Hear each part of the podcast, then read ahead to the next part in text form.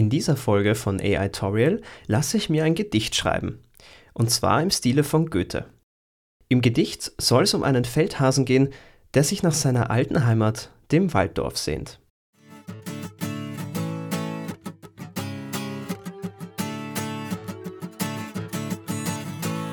AI-Torial In stiller Nacht, wenn alle schlafen, erinnert sich ein Feldhase seiner Heimat des Walddorfs, wo er einst geboren war, bevor es von Menschenhand zerstört.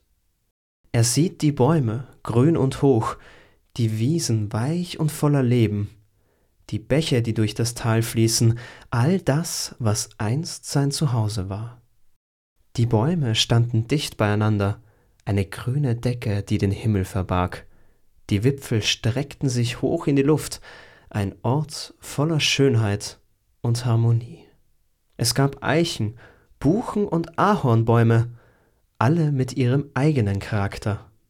Sie spendeten Schatten im Sommer und im Herbst warfen sie ihre Blätter ab. Die Wiesen waren übersät mit Wildblumen, ein Meer aus Farben, das sich im Wind bewegte. Es gab Butterblumen, Kornblumen und Löwenzahn, jede mit ihrem eigenen Duft und Farbe. Es gab Sträucher und Büsche, die das Walddorf durchzogen, Efeu und Brombeeren, sie schmückten das Walddorf im Frühling und Sommer. Die Becher plätscherten durch das Tal, ein sanftes Rauschen, das die Stille durchbrach. Sie speisten die Pflanzen und Tiere, die im Walddorf lebten. Im Frühling erwachte das Walddorf zum Leben. Die Bäume begannen zu knospen, die Wiesen erblühten in Farbenpracht, ein natürliches Schauspiel, das den Atem raubte. Im Sommer stand das Walddorf in voller Blüte. Die Bäume trugen Früchte, die Wiesen waren übersät mit Wildblumen, ein Ort voller Leben und Schönheit. Im Herbst begann das Walddorf zu verblassen, die Bäume warfen ihre Blätter ab, die Wiesen verblassten zu braunen Farben, aber das Walddorf war immer noch voller Schönheit. Doch nun ist es nur noch eine Erinnerung, ein Schatten, der ihn quält und plagt. Denn das Walddorf, das einst sein Heim war, existiert nicht mehr, es ist vergangen. Die Menschen kamen mit ihren Maschinen, rissen es nieder ohne Rücksicht, für ihre Straßen, ihre Autos, zerstörten, was für ihn heilig war. Es war ein Kampf gegen Windmühlen, der Feldhase widerstand gegen die Maschinen. Die kamen mit Dröhnen und ohrenbetäubenden Lärm, um das Walddorf zu zerstören. Die Bagger krachten durch den Wald, rissen Bäume aus der Erde, die Lastwagen fuhren hin und her, transportierten das Holz fort. Die Bulldozer schoben Erde beiseite, ebneten den Weg für die Straße, die Raupenfahrzeuge stampften die Erde, bereiteten sie für den Asphalt. Der Lärm war unbeschreiblich ein ohrenbetäubendes Krachen und Dröhnen, das Walddorf erbebte unter den Schlägen, bis es schließlich vollständig zerstört war. Die Tiere flohen vor dem Lärm, sie suchten Schutz vor der Zerstörung.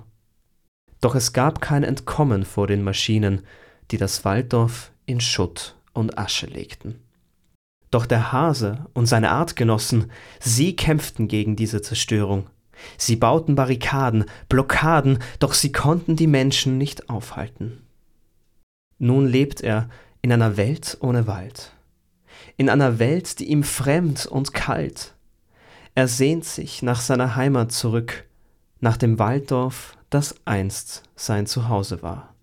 Er weiß, dass er es nie wiedersehen wird, doch die Erinnerungen werden ihn begleiten bis ans Ende seiner Tage, an das Walddorf das einst sein Zuhause war.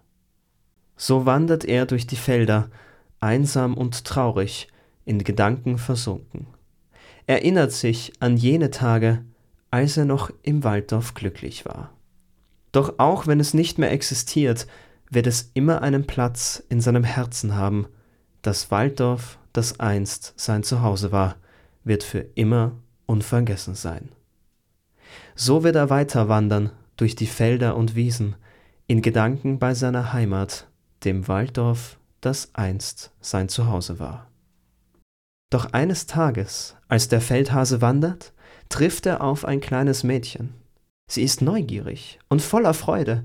Sie entdeckt ihn unter einem Busch.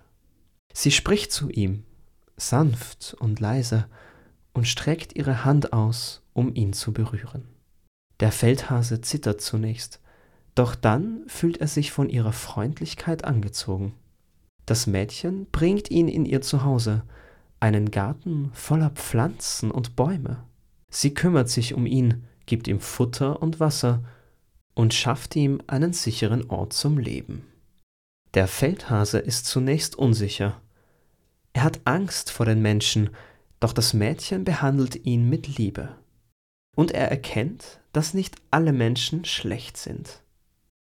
Sie zeigt ihm, wie man die Natur respektiert, wie man die Pflanzen und Tiere pflegt und wie man ein harmonisches Zusammenleben schafft zwischen Menschen und der Natur. Der Feldhase fühlt sich geborgen in seinem neuen Zuhause. Er erkennt, dass es Orte gibt, wo die Natur noch sicher ist. Das Mädchen und der Feldhase, sie werden Freunde fürs Leben. Sie teilen ihre Erfahrungen und lernen voneinander. Der Feldhase erkennt, dass es Hoffnung gibt für die Zukunft der Natur, solange es Menschen gibt, die sie respektieren und schützen. So wandert der Feldhase nicht länger einsam durch die Felder und Wiesen. Er hat ein Zuhause gefunden, in dem er geborgen ist. Das Mädchen und der Feldhase, sie leben glücklich zusammen in dem Garten voller Pflanzen und Bäume, ein Ort voller Frieden und Schönheit. Wow, ich muss sagen, das war ein tatsächlich sehr schönes Gedicht. Damit hatte ich anfangs noch nicht gerechnet, als ich die ersten Prompts geschrieben habe, um mal den Anfang des Gedichts zu starten. Und beim Lesen fühlt sich für mich tatsächlich an wie Goethe. Zumindest am Anfang. Der, das Ende hat dann immer wieder ein bisschen nachgelassen, weil natürlich die Prompts dann irgendwo in eine andere Richtung gegangen sind. In der Mitte des Gedichts hat man irgendwo gemerkt, dass wieder viel Wiederholung stattfindet bei dem Walddorf, das sein Zuhause war. Aber an dieser Stelle muss ich sagen, dass mich das gar nicht gestört hatte. Das hatte irgendwie schon etwas, ja, etwas Lyrisches an sich, weil es dem Ganzen immer wieder noch stärkere Betonung war, dass es eins gewesen war. Das fand ich wieder sehr cool. Was haltet ihr von dem Gedicht und was denkt ihr? Kam es Goethe näher? Könnte Goethe so ein Gedicht geschrieben haben? Lasst es mich wissen. Vielen Dank fürs Zuhören und wir hören uns hoffentlich wieder in der nächsten Folge.